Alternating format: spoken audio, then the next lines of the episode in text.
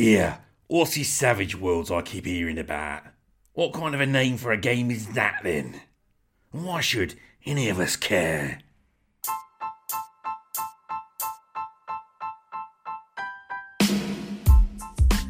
Hello and welcome. My name is Che Webster and this is Roleplay Rescue. I talked about Savage Worlds back in Season 2, Episode 6, when I spoke about five games that I'd recommend everyone at least take a good look at. With my recent focus on creating a multi genre campaign, something which I believe Savage Worlds would excel at delivering, I decided to talk to someone who's not just been using the game, but also writing for it. There's a long interview ahead, but I hope you'll agree that it turned out to be pretty inspiring stuff. This is Season 3, Episode 9. But first, I want to pay tribute to the awesome Roleplay Rescue patrons who support the show through patreon.com forward slash RPG Rescue. As of this recording, we're on the cusp of hitting another Patreon goal, and I'm left wondering who'll be the 20th supporter of the show, triggering me to write a bonus episode on gaming with teenagers. But in the meantime, here then is the Roleplay Rescue Roll of Honour. The Sword Bearers, Mark Grahan and Nick Lockwood. The Shield Bearers, Aaron Barkley, Tim Shorts, Frank Turfler, and Ray Otis. The Torch Bearers, The Armchair Adventurers, Brian Miller, Jeffrey Collier, Spencer Game, Hobson Friends, Richard Fraser, Matt Jackson, Darren Green, Glenn Robinson, Edwin King, Peter Skanes, Christian Richards, and Vance Atkins. Thank you, all of you. And thank you, the listener, for honouring them with me. Frank Turfler has been playing tabletop RPGs for at least 35 years and is the voice behind Frank T's Liner Notes an anchor podcast in which he shares what he's up to with print and paste tabletop terrain, techniques, theory, and other things tabletop RPG related. Frank creates modular tile sets that can be printed and assembled in just about any configuration to match the encounter you need, and he releases these through his Patreon. Frank also offers his work through DriveThruRPG under the Middle Kingdom's Adventure and Trading Company. A percentage of all proceeds from his titles goes to the Phoenix Children's Hospital Foundation, which has care centers all across Arizona, USA. Welcome, Frank, and thank you for joining us. Oh, thank you for inviting me. Oh, it's always good to get other anchorites on the show. Yeah, and you make you make me sound so important. All right, let's go. Let's get into it. What do you prefer, player or GM? Uh, I would say GM. I find that I am probably well. I can be a good player for the right GM, but I like to control the story, so I prefer GM. Okay, and it's about story control for you, and and kind of like leading the narrative. I I well, I don't know that I want to lead the narrative, but I, I my, one of my hangups is not having a narrative. Mm-hmm. So it, if I don't understand where the where the story is going or the the why behind things, mm-hmm. uh, maybe I'm just a little. I think maybe a little too logically sometimes, and not uh, enough in a game sense. But if I am if I'm confused as to where where we're going in terms of a story, or if I don't have a, a good concept of my character and my character's place in the greater narrative, I can be a little frustrated. And being the GM allows me to just have control of that no matter what. Uh, it also allows me to give control to other players. And uh, depending on the GM you're playing with, you don't always know as a player if you have that leniency. Mm. So, does it help if you know like more about your character when you start? You know, having a clear background, having a clear sense of things. Does that help? I think it depends on the genre or setting, mm-hmm. but in general, I prefer to kind. Of, I'm I'm a, I guess you could say I'm old school in a, in a, in a sense that I prefer to start out as a nobody who becomes a somebody, and learn about who that character is through play. I prefer to kind of have uh, very little idea. The the only background and excuse me because some of this is probably laziness on my part, but rather than drawing up an elaborate backstory, I'd just rather say that, you know, he's fresh off the farm, fresh out of school, wet behind the ears, and has no concept of the greater world around him. Therefore, the the history may not matter as much as what is to come. Mm. So do you feel like you need to have like a clear idea of a goal then, in terms of like when you're GMing or when you're playing, where it's going as in terms of is that a goal thing? I think I I enjoy the game a little bit more if there is some sort of goal. Uh, I'll give you an example. I was just playing in an Eberron, a 5e Eberron game, mm-hmm. and I was a little I, I, was just thrown in because the the they had already played a couple of games, and so I was just this random character. And uh, this is all it's, it's my it's all friends of mine. They're my local uh, tabletop face to face game, and so there's not a, a I don't have a lot of problem with interjecting and and you know taking control but I was being respectful of what had happened previously. So I had a lot of questions about the okay, I am this character who is tied to a chair inside this tent. Why am I there? How did I get there? Because if we're going to add role play into the game, I kind of want to have some motivation. Mm. I want to know the why am I there? And and I was still a little confused without coming right out and asking, and that's probably what I should have done. But I was confused as to where my boundaries were as a player in terms of uh, respecting the GM's boundaries and what was created for the adventure knowing that we weren't playing a fate style or a dungeon world style game where the players have as much control or expected to have as much control over the adventure and what is coming next as the GM does.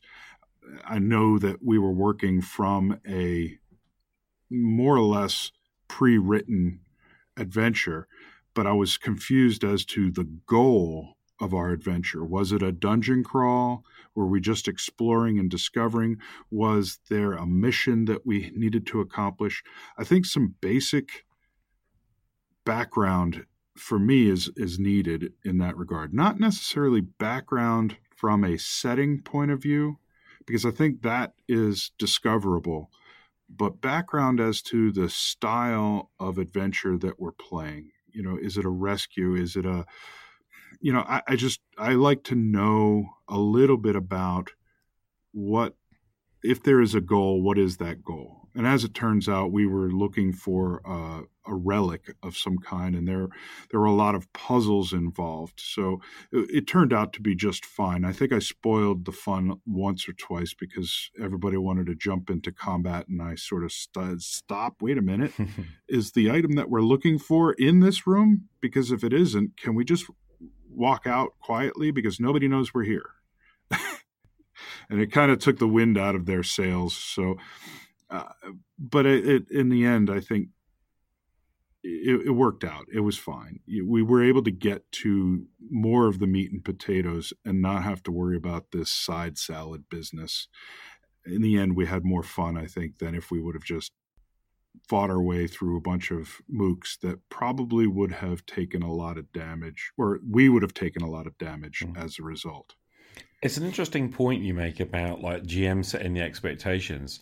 Um, I know that you know in my own experience, it's it's a difficult thing, isn't it? You know, you sort of got to know your players, and if you've got a new player, you have to take the time, I think, to outline you know the kind of style and approach that you're going to take. Um, I, for example, I always find myself having to make it clear to people that I'm not necessarily going to alter the encounter to suit the group, you know, uh, and those kinds of things are, yeah, you know, they're important points, right? Sure, I think that's absolutely correct. Um, the the GM, I think, as the GM, we're we're the director of the movie, mm. and although the players, to some extent, are screenwriters writing their own character part, the director has the last, the final say, mm. because he has a greater vision. And uh, like a director in the movie, he sees all of the moving parts and not just the one piece that the player is working on.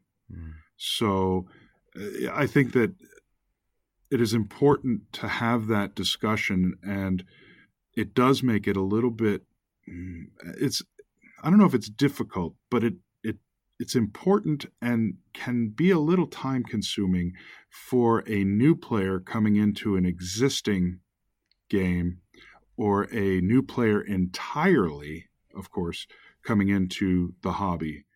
Uh, because I think it is important that you spend a little extra time and care with that player, explaining to them the expectations on their part and what what you know what your role what what the roles are in the role playing game because I think there's so there's maybe triple entendre there if you you know you really want to push the boundaries on that word. uh, but uh, yeah, I think that it's important. You know, I don't know that I agree with the sentiment that the it's the GM's job to entertain. Mm. And I may have mentioned this in a previous uh, podcast of my own, but I think that everybody has a a job in entertaining, and for the most part, the players are responsible for entertainment just as much as the GM is. It's just the GM is the guy steering the ship. Uh, I think I, I just recently heard an interview with Alexander Macris about his Arbiter of Worlds, and he was talking about this concept of is the GM the entertainer? Mm-hmm. And I'm going to paraphrase what he said, but he, essentially what he was saying in the interview was he believes that, and I, hope I get this right because I, I I'm I'm this is what I heard. Let's let's say that this is what I heard him to say was, or I understood him to say, was that it is it is the GM's job to present the opportunity for enjoyment, the opportunity for fun uh, is you know you you present the atmosphere for fun. More or less you know you're the gar- eh, to use a, a, spike pit analogy you're the gardener. Your job is to to present an environment a microclimate for the plants to flourish. Mm. the plants have the job then to actually grow and flourish. Does that make sense? It absolutely does. And having read the book, I know you got it right as well. what do you um What do you most enjoy about role playing games? Oh man, I I think it's the social aspect. Hmm. It's funny that you ask this because I've been thinking about that uh, the past couple days, and I think it is the social aspect more than anything else. There also is the creative aspect, and the the need for expression for me is great. Mm. as i consider myself an artist and as an artist i think we need to we have this desire for expression. I used to think that it was the desire to create and i also thought that was my primary motivation for for enjoying role playing games but i think it's the need for expression. It's not only or necessarily the need for creation. Uh, I think the need to create is also a way that I express myself. but I think it is that need for the of expression of the expression of myself and well, I'd also be lying.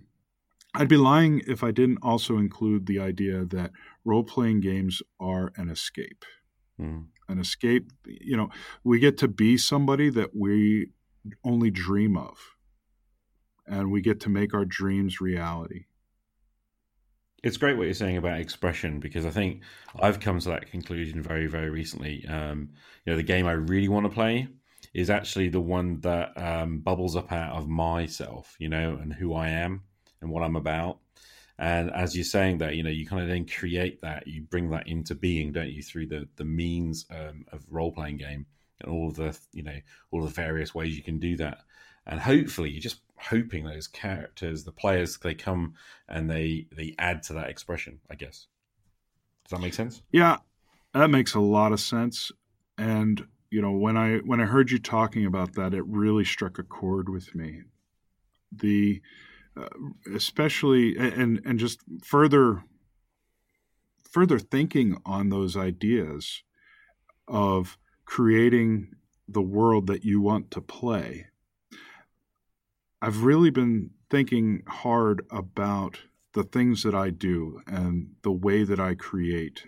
And although I feel a great responsibility to the people who support me, hmm. part of the reason I think they support me is because I create the things that I want to create. Uh, I don't really see Patreon, especially, as a subscription service although I think many people do, many consumers do for sure. But there's always been this lingering doubt in my mind that I am, whether or not I'm creating the things that people want and holding on to the, the, the, the patrons that are already there. And, and I would often get a, it's all, it, it would be more crushing than it should be when I would see that somebody has canceled their support. Mm. And I think especially today I was I was really thinking about this idea that I've I put a lot of stock into things like Patreon and whether or not uh, I guess DriveThru as well, sales on DriveThru, and whether or not people are talking about my stuff or using my stuff or supporting me. And unfortunately, I think that's that's that's hurt my ability to create because mm. I second guess myself. Yeah, I was um I was reading Austin Kleon's book, um, Keep Going, and one of his bits of advice is stop looking at the numbers you know stop caring about what people are saying and doing. Um, you know, switching off from the social media thing and create allow yourself the freedom to create. And um, i guess what you're saying kind of resonates with that. Yeah absolutely. Uh, the the biggest stumbling block for me as a creator and i suspect uh, for a number of other creators hobbyist creators uh, as i'll put it is that we I certainly have this this idea that maybe one day my income will be derived from the creations that I do, the creations that I make. In fact, it's not an old thought of mine. I, I went to art school thinking that I was going to be a career artist. So it's something that's always been there. And while my current profession as a filmmaker is certainly a creative one, it's not the it's not the creative profession that I had originally set out to do, mm. and uh, I think that I need to be happy with the fact that I still get to create and get paid for it and paid well, and really look back at the hobby of role playing games and understand for myself that it is first and foremost a hobby and I should not be thinking of it as an income. So, um, what's the biggest barrier you have then to get in a game? Huh, time. time is probably the biggest barrier because even even if I were to look at online games, I still don't necessarily have time. I, I hit the ground running about five thirty in the morning, mm. and I don't let up until about ten at night when I crash. And some part of that is uh, recently, within the past three, four years now, my wife and I made the decision to foster and adopt some children. Mm. And we've adopted four four children. And this is after all of our adult children have already moved on um, for the most part. Uh, I've got I've got three adult children, uh, 22, 24, and 29. Wow. Uh, yeah, my 29 year old has a son who is uh, 12, and he's more. I've more or less raised him as a son. They've lived with us for most of his life, mm. but you know, they're he's out of they're out of the house, but she also has uh, additional children. Uh, one more biological, and she just adopted two, and she's fostering a, a, a, another so she has a very full house and as the as the grandparent i end up spending time doing grandparent things such as oh uh, we need to watch the kids this weekend mm. which is as uh, i've said before is a it's a double-edged sword it's great in the sense that we get to have a lot of fun but then at the same time children use up a lot of your energy. And the youngest of my children right now is two. And she uses up everybody's energy. she's she's cute as a button, but you know, she wants to be part of everything. So we do the best we can. Uh, they've become my built-in gaming group, but the the times that we have out is is very short, and it's really given me a lot of opportunity to think about how I write games, how I design games, and how how I intend to play games. You know, we we generally have time for a pickup game that's never something that we prepare for. Mm. Um, and the time that we have is usually between an hour and an hour and a half, either because of external interruptions from other parts of the house or attention.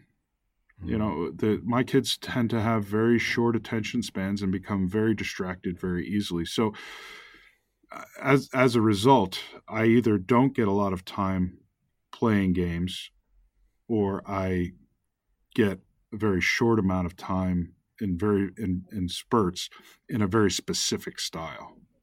And I guess that's what's made like your uh, your own journal that you do, you know, Frank T's Liner, um, and your own time of reflection when you're driving and stuff. I guess that makes that so much more important to you and valuable. I'm finding that yes, it is. I didn't realize how much value how much value it really had until I started listening listening back to the journal on a daily basis or even a weekly basis. Generally, what I was doing is when when the thoughts would come to me, I would just sit down and record, and usually that was in the car. My biggest hangup with that is that my car is just really loud, and I have, I am I am fighting with I, I, there's no way I'm going to buy a new car, and there's no way that I can afford to put sound deadening material into the car and so now I just fight with technology to try and make it the best possible. And I guess that you and I are a certain type as well, aren't we? We we both like our sound. Was it Colin says we're both sticklers for the sound? yes, absolutely. And that may be part of my professional background as well. Yeah. You know, just I I I, I get it. I I wish I could let it go and just let the the you know the the road noise be there as part of it and sometimes I have done that, uh, but for the most part, I just find that I, I, really want the sound to be of a of a decent quality. I want people to be able to understand what I'm saying without straining, and Yeah, without having the distraction of something going on in the background. But but yeah, so my my general course for the week has been I will journal uh, infrequently. I should be making it a point to do something every day, but it's at least twice a week. And then I will go back on a Monday and listen to what I had said to myself and uh, I guess everybody else. What and and and sort of think about those things and then give more thoughts on the matter for the the final entry of, of the of the week in a way setting the pace for the upcoming week and ending the previous week Mm. so and and i found that there, there's a lot of value in listening to my thoughts and you've said it before that listening to your audio is so much more than just reading something that you've written. There's emotion in your voice. Yeah, it's um, sometimes it's painful actually. You know, you're kind of listening to yourself and you're thinking, "Crikey!" I- and you can remember that moment. You know what I mean? Yeah. You, you're there. You can you can just you're back in the moment, and you can remember that. And sometimes you can get perspective on that. Um, but sometimes you just you know, wow, it hits you. Yeah, I, I- think you're right. Uh, there's something there's something about hearing things. I and this this is something that I, I I really need to start doing more of is instead of formulating hypothesis and giving my opinion, I need to really start when when I so what I'm going to say is there's something about hearing things and smelling things that are so attached to memory and emotion. Hmm. And I'm sure there is some psychological reason for it. And so rather than just giving my opinion on things, I've made this decision that I, I'm now going to take what I just said and do a little research before I start really talking about it. So even if I give my opinion now, I'm going to come back with some hard facts on the matter. but I feel like listening to yourself is just as powerful as listening to, say, a song and having the memories of the time when either you first heard that song or you first had some emotion attached to that song and it brings you back to that point in time.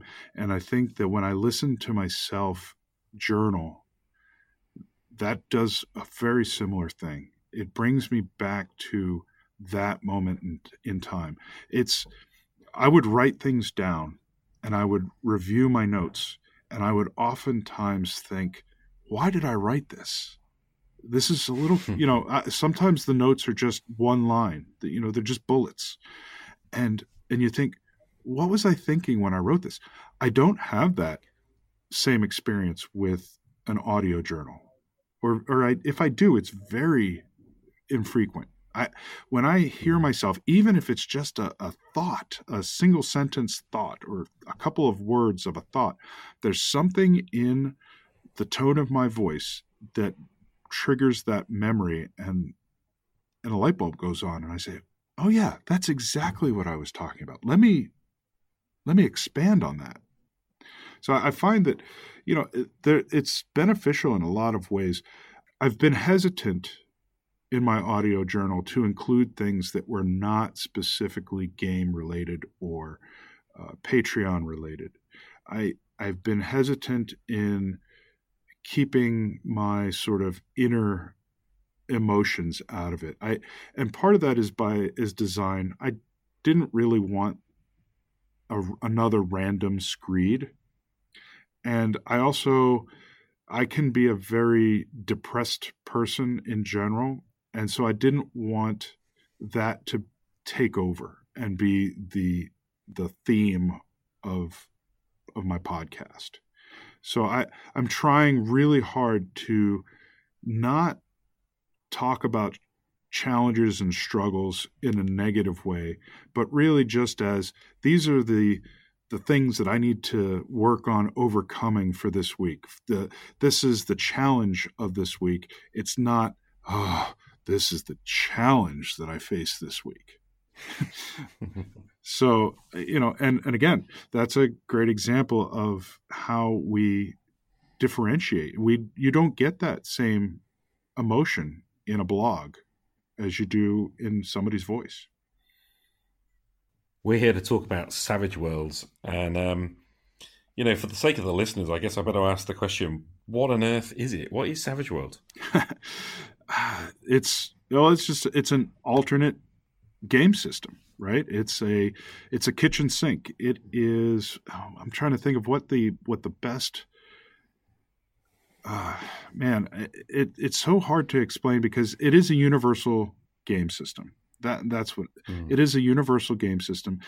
You can play anytime, any place, any character. It is uh, on the box. It says Fast, Furious, and Fun. It is indeed Fast, Furious, and Fun.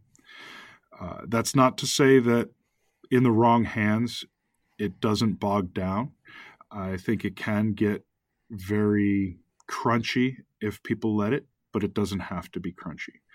It is my preferred game system, and it's been my preferred game system for about four years now.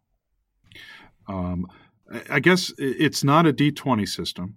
It's a uh, would you call it a dice chain system? I'm not. I, I don't know. I, have struggled with how to sort of define the specific system uh, other than the fact that it is a skills based system. Yeah, it's uh, skills and attributes are represented by dice, right? Yeah. And you roll those dice trying to get a four or better to succeed at stuff. And um, it's that simple, actually, as I understand it. It is that simple. And uh, as a, it became my favorite because as a GM, it becomes very easy to run a game without having to deal with a lot of prep. It hasn't always been that way. Um, I can't. I I came from a predominantly D20 background. Uh, Dungeons and Dragons was my first game back in 1981, and I played nothing but AD&D through high school, and then uh, I don't know, back when the 5e playtest, D&D Next playtest was coming out is when I got back into. I, I had a long hiatus from uh, just graduating high school through college and into most of my adult life until when my daughter was 17 she said well, are we going to ever play this game you've carried these books with you every time we've moved are we ever going to play this game? And I, and I, you know, I think there were angels singing in a choir behind me when she said that. and as a result, awesome. as a result, I, I wanted to find out what was new and happening, and D and D Next was was on the plate. So that was my coming back to the system. But I, I just really felt like there was a lot of prep involved. I would spend hours every week getting the game ready for our our group that had grown from my daughters to my daughters plus a few friends of ours. Mm. And every week we were playing and it was great, but I was spending all week getting ready for this game. and I oh, I had that experience. and, and and on top of that, I started really thinking about this idea of I want to run something that's a little bit different. I don't want to just have this fantasy world. One of the things that I've always been interested in is bringing things like Gamma World into D and D, and of course in the in the uh, Advanced Dungeons and Dragons GM's Guide, there is a conversion in the back of the guide on how to bring in games like Gamma World and uh, Boot Hill. And I think there may have been a couple of others into Dungeons and Dragons or going from AD&D back to those games. But it wasn't simple and it wasn't something that anybody really wanted to do. Now, when I came back to the hobby, there was a lot of experimentation, especially when you had games that were working off of the OGL, things, games that were like Labyrinth Lord and uh, Swords and Wizardry. And with Labyrinth mm-hmm. Lord, you had the Gamma World equivalent that was using the Labyrinth Lord skeleton so that you could move things back and forth. So, but there wasn't any, you know, obviously at that point in time, there wasn't anything uh, being designed for 5e. And it and it's still again the, having that much prep it was just not something that I wanted to add more prep to bring in a mutant future type game into my 5e. And so somewhere along the way, I was introduced to Savage Worlds. And it's interesting because I hadn't really thought about uh, I knew there were other games out there there were that there were sort of universal game systems. I, I definitely knew about GURPS. I had never played GURPS and I w- didn't even know the first thing about it, but I did know it was a well, it's you know, g- generic universal role playing system. So um, I knew that it was uni- I knew that it was a kitchen sink, and somewhere along the way I had gotten into a conversation on Google Plus. I really miss Google Plus. oh, yeah. I, I, I, got into a conversation on Google Plus about Eberron and Savage Worlds. And I started talking to uh, this guy, and we were talking about Eberron. We were talking about Savage Worlds. Uh, found out that he lives in the the next town over from me, and he says, "Well, I'll run some Savage Worlds for you." So we got together and we ran some Deadlands. By the way, we've still, after four years, have not run Eberron in Savage Worlds. but I was just amazed with the the feel of the game. It felt like playing in a movie. It felt like playing in your fa- in, in your favorite novel. The the anything goes attitude for your characters was refreshing. The mm. the fact that I could have a sword swinging barbarian who, you know, was wielding essentially a lightsaber in a Wild West setting was amazing. You know, a Wild West setting with zombies, no less. I, I just thought this is perfect. This is exactly what I was looking for. And at the time, I was writing a sci fi uh, adventure for White Star. And I immediately said, no, I, I, need to also write this for Savage Worlds. I knew nothing about Savage Worlds other than having played a few times. But the one thing I've found out is if you want to know something about a system and you really want to learn the rules of the system, step one, make a character. Step two, write an adventure. Mm and so that was that was my introduction to Savage Worlds. And I think, you know, as you say, the the, the simplest bit is you, you you roll a die based on the die type according to your skills and attributes. You and and the target number is is four. I mean, outside of penalties, bonuses, and if you're in combat, I mean, the, the base number is always four, except when it isn't. but at least you have a starting point. You know, it is, it's, I don't know, and it still amazes me to this day how four becomes a difficult number to hit. Because not only are you rolling to hit a four, you know, and it's it's a it's a D four through a D twelve The d20 is rarely, if ever, used, and if it is, it's mostly for random tables. But it's a d4 through a d12, and all wild card characters, which are player characters and named NPCs or adversaries, roll their uh, skill die or attribute die plus a wild die. And if you're familiar with the D6 West End game system, it's it's kind of similar to that. But the idea is that you take the higher of the two rolls. So even if you have a D4 in a skill or attribute, you're you're still rolling a D6. And I'll never understand how hard it can be, really, to hit a 4 with a D6 better yet, how hard it is to hit a four on a D12. I mean, I've rolled, I've, I've rolled plenty of 12s and not hit a four all night.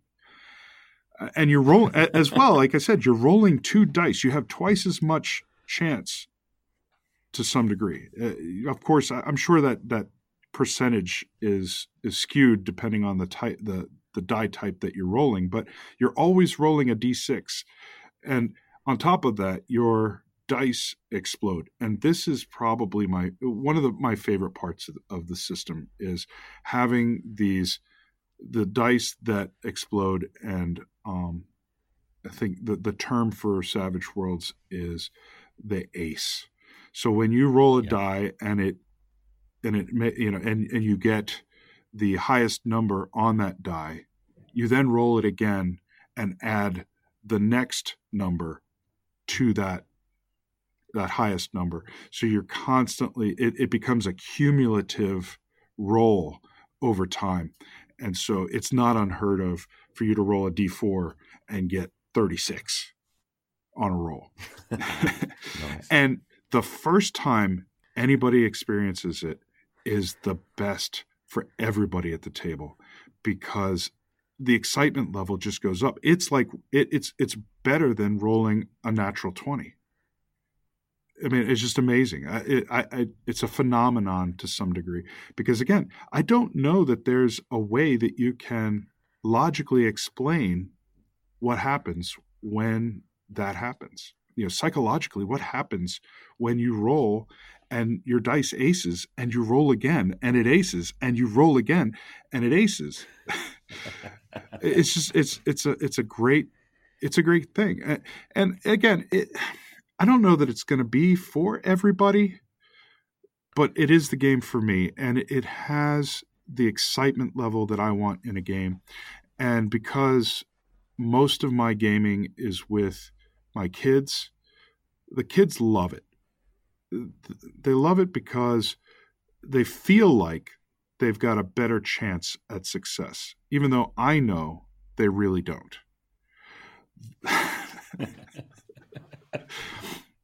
on top of on top of all of the those mechanics, there's what's called a the Benny economy. So you get bennies, uh, usually represented by poker chips, and essentially it's a it's a fate point.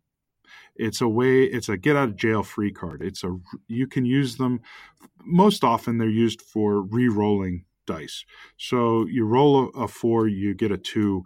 I, I have a Benny. I want to re-roll that that you know that that die and see if I can get a, a better yeah. result. And you you take the better of the two, but you get that re-roll, and and that again that for new players and younger players, that is that is great because they get that opportunity as well as you you get to earn bennies through role play. So it has a built-in role play incentive, and uh, as for as much of a hindrance role playing has been for my kids, they tend to be a little bit more reserved and don't express themselves as often. And when when I when I put them on the spot, they tend to freeze.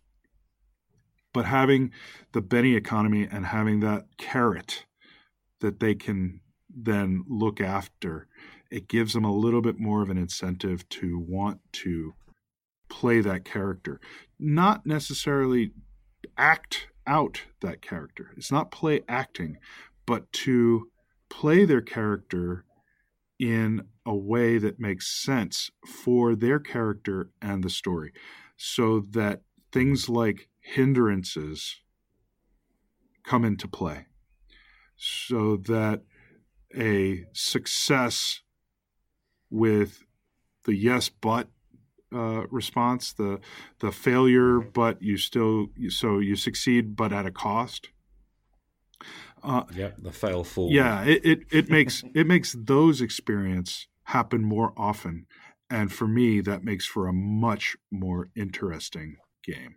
Uh, it conflict is what makes story interesting, and it's the reason we enjoy good movies is because of conflict. It's the reason it's the reason that we stop and watch people fighting is because there's conflict. Mm.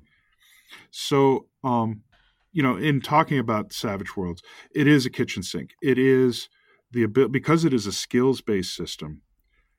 I can create exactly the character I want to create. I don't have to worry. Do I have these feats coming up? Do I have those feats coming up? I say I want to have a lightsaber wielding barbarian and I pick the skills and attributes and edges that fit the character, not just the character in terms of uh, mechanical aspects and how do I min max, which is very difficult to do in Savage Worlds because of it, the fact that you can take a skill and I can take a skill, and depending on other factors, that skill, you're not necessarily going to be able to say, well, you always take this combination of skills and it's going to get you to the perfect character because there are all there are always other factors that you have to consider. And I'm not going to say that's impossible, but it's very difficult. But nevertheless, I can tailor my character to my needs and the story that we're playing without having to think about what what is this character going to look like when I level up to 20th level and is it going to be where I want it to be? In a way you become your character becomes a result of the experiences that you have. You have the opportunity to say at the beginning of the game I want a, a, a sword wielding barbarian, a, a laser sword wielding barbarian, but then two or three sessions down the road, or you know, uh, throughout the campaign, he actually becomes a gun-toting scholar because you have that opportunity. There's not a pre pre-chosen path. You know, you, you want to take again, you want to take cowboys into space. Take cowboys into space and that's the other power that's the other powerful part about having a, a universal game system and a game system that is tailored to your desire for whatever setting you want to put it into you can put it in any setting you can ma- i mean the the most common thing is people mashing up settings and uh, so you know doing things like uh, Sharknado in a trailer park. So you, you have a lot of that as like the current trends for a lot of Savage Worlds settings. But at the same time, you can be very serious about your setting and have a very realistic setting that is space, but uh, cowboys in space, like say, you know, um, Serenity or something like that. One of the things that um, I've always found with generic systems is that there's a tendency with a new player for them to you know, not quite know where to start. How do you feel that Savage World sort of overcomes that problem? I don't know if it does. Um, the the two biggest hurdles that I see with Savage Worlds is is that there is no baked in setting. So you you really have to find somebody who is running a setting. When I first opened up the book and tried to sit down to play, I had a Weird Wars 2 setting book. And I had I really it, it was we we cracked open the book. This was previous to our Deadlands game. We cracked open the book mm. and we're just reading through the rules, which were simple enough, and it was simple enough to create the character. But then getting into the game and understanding what we were doing, that was something that was a little bit beyond us. And until we sat down with an experienced player who made recommendations, it wasn't until it wasn't until that point that the light went on. I think there there's a little bit more explanation as to the the hows and whys in this latest version. There's some uh, sidebar conversation going on where you've got these new iconic characters that describe different aspects of the game as as you read through there the characters are developed very much like uh, uh, say RuneQuest was laid out where you had a, a mm. character mm. who you were rolling up this character as you read the rules um, so there's there's this there's these you know other voice as part of the rules which i think helps the the hard the other hard part was coming from that fantasy d d20 system uh, was it's it's it's a very different game it's it's very foreign so not having a class structure in place is mm. definitely a, a, a, hindrance. It's it's a roadblock. It's it's you know I think that, and one of the things that I had been working on in the past was this system or this setting that more or less was a generic D&D setting for Savage Worlds, which really doesn't exist completely because it's so much more exciting to do other things with Savage Worlds that I don't think many people want to go the route of, well, here's your generic Tolkien high fantasy setting that is a mirror image of Dungeons and Dragons, all the way down to here are some archetypes for you to play that look and feel and act just like the the fighter, the magic user, the rogue, and the cleric. Now there are mm. now in more recent years, in the past four years since I've been playing, there are people who are making stuff that fills those gaps. And uh, because Savage Worlds itself doesn't have a baked in setting, mm. there are a number of other uh, third parties as well as Pinnacle who have settings to play. And many of those settings incorporate setting rules. And the, the writing on all, all of those things are getting better all the time. Because I think people have seen the need for uh, explaining certain aspects of games rather than relying on you know p- other people to explain the games to them so i think i, yeah. I think uh, the writing for those for the settings has become better as well as you know it's that concept of it goes back to the concept of setting the expectation and i i think that previous editions of savage worlds just didn't have a great they just didn't do it well. They didn't set the expectation well, in a sense that we were talking about before, in in in what what mm. you should expect from the game system. But in the end, the core rule book is just that. It is a core rule book, and everything else is tacked on.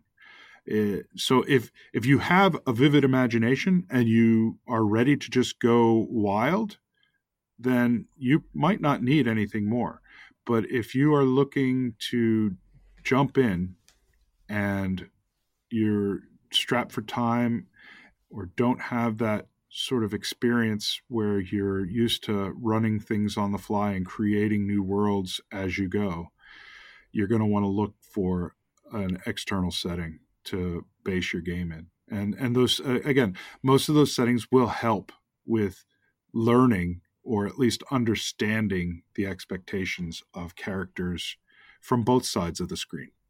What do you think makes Savage Worlds a, a good game for someone coming back to the hobby?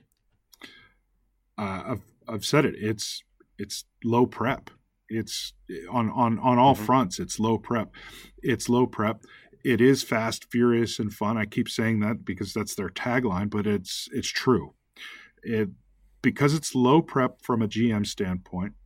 You could very easily with an un, with an understanding of the setting and basic understanding of an adventure that you're going to run, you could very easily run it on the fly.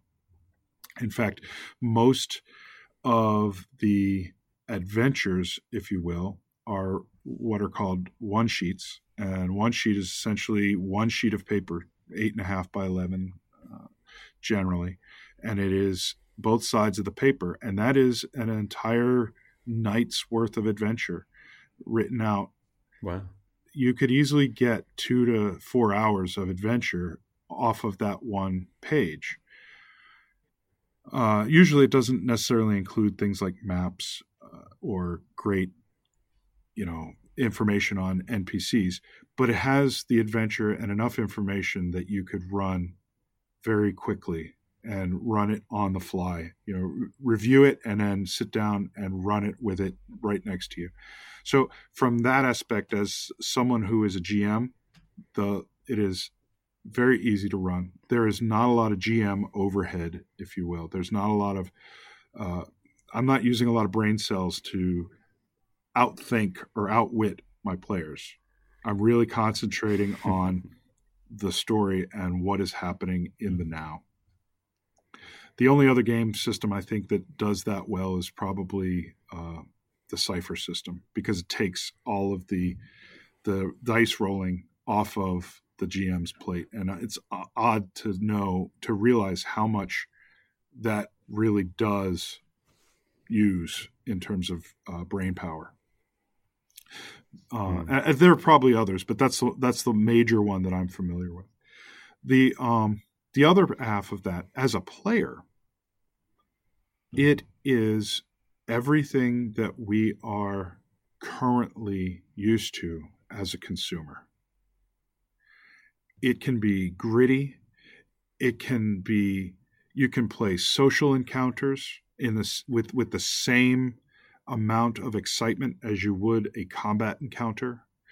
Uh, it can be investigation. It can be it can be light, it can be funny, it can be super heroic. It, it can it, it, it the the phrase that is often used, which I find is overused, is cinematic, and it's cinematic in I think every sense, because the rules get out of the way. You are not necessarily worried about the rules. You can be, but you don't have to be. There's not there's hmm. nothing holding you down in the gameplay, and uh, when you do get into like say a combat situation, it, it's it's not something that lasts for hours. It's it's really something that happens very quickly and usually very it's very story oriented it it has a very I don't know how to explain this, so I won't. But it, but it but yeah, I mean it's it has the feel of being able to play in a novel. Uh, you really do. You can you can play your play style can be anything. You can I've played dungeon crawls. I've done cinematic type stuff. We've done superhero stuff. We uh, we played through a Rifts campaign, which was was a blast because everything is just dialed up to eleven. You know, it it was mm-hmm. I like to say the best superhero game that I have ever played because it really did feel like mm-hmm. we were superheroes. And in general, that's not the type of game that I like to play, but I had so much fun, and we we got so much done. It, it just it you don't spend hours searching a room. Not that you have to in D and D, but there's not this need. It, it, there's a perception. I, I feel like it's a culture around the game as opposed to the culture that surrounds uh, Dungeons and Dragons or D20 games. I think that mm. because it's a new game, relatively new, it doesn't have the baggage that Dungeons and Dragons has or D20 games have. Mm. I think that again, it goes back to those expectations. I didn't realize how much of what we do ha- weighs heavily on the expectations of of everything of the game, of the players, of the GM, the system, uh, because it, it, really does go back to that that idea. I think it can, you, you want to run a four hour combat. Sure, you can run a four hour combat. You want to run a thirty minute skirmish. Run a thirty minute skirmish. You don't want to even get involved in there. There are rules for uh, quick combat that allow you to deal out a few cards and decide the outcome of the combat and then have the players narrate what happened. Um, I think with every version of the game, not much has changed. They've clarified a lot of rules. They've changed a few rules here and there, and they're usually the ones that are very sort of scratch your head. I don't understand what's going on here or convoluted. But for the most part, they just the stuff that they add in is stuff for storytelling making better stories through your game and it's still it's still a game i mean i think that's at the end of the day we have to realize that we're still playing a game so there's still game in our role-playing game hmm. i was um I was just thinking about how, I mean, before I really read and even had a go at Savage Worlds, and we'd had a couple of games, um, I'd heard a lot that it kind of encourages the use of miniatures. And of course, given what you do in terms of a lot of tabletop terrain and stuff, I wondered what your perspective was on that. Now, do you think it encourages miniatures? No, I don't think it does. I think the original rules did. And of course, it grew out of a miniatures game. Uh, and, and I guess the same way that Dungeons and Dragons grew out of a miniatures game, uh, although it was more of a miniatures skirmish game. But I don't think that it encourages it in the sense that it says you must use miniatures. In fact, I don't really remember seeing a whole lot on miniatures rules. There are rules for movement and rules for position, but for the most part, there aren't specific rules dealing with miniatures that you absolutely have to have. You can hand wave movement, you know, disengagement and and you know opportunity type attacks. You don't need those. You don't need miniatures to show that. But I do think that a lot of people enjoy miniatures for when they're playing Savage Worlds. I also think and I'm going to probably catch some flack for this. I think there's a lot of people, even old school players, who enjoy miniatures with their D and D. Yeah, I think you're right. I mean, I have to be completely honest with myself and everybody else. In 1989, 19, well, the years of, between 81 and 89, we had miniatures on the table. You know, we had a dry erase gridded mat on the table we may not have been playing with miniatures rules, but it was there. And I think yeah. that there's a time and place for miniatures. And if you're looking at using, uh, for me, miniatures become window dressing. Uh, the terrain and all that is it's it's setting the stage. I I'm not interested in, you know, oh well, I can only move six inches. I can only move, you know, I don't, I'm, that's not of interest to me in, in a sense. I, in fact, I prefer just, you know, near and far. But what I do like about having miniatures on the table with combat is knowing relatively where one character is and seeing the perspective of the location and the other uh, characters or miniatures you know sitting there on the table because then it becomes very it's it's less information that I have to actually keep track of in my head if I just look down at the table and say, "Oh yes, that's right. You were engaged in combat with the troll." While he was engaged with combat with the ogre on the other side of the cavern. And so it's less about specifics in that regard and more about having markers for notes.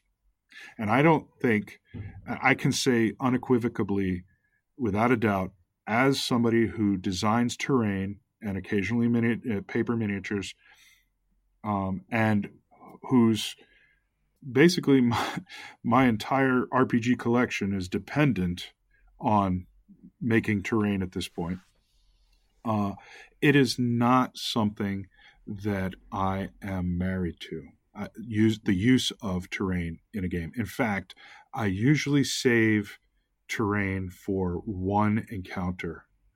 It's rare that I am laying things out as a okay. You move you move six feet. Now I'm going to put another tile down.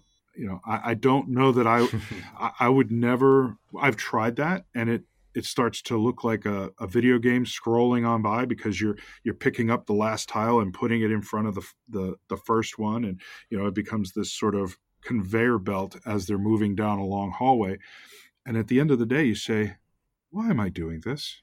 I just tell them it's a 60 foot long hallway. And when you get to the end there's a room. Boom. Put the room on the table. That's what the room looks like. Yeah. I mean for me um, miniatures have always just been that tactile thing.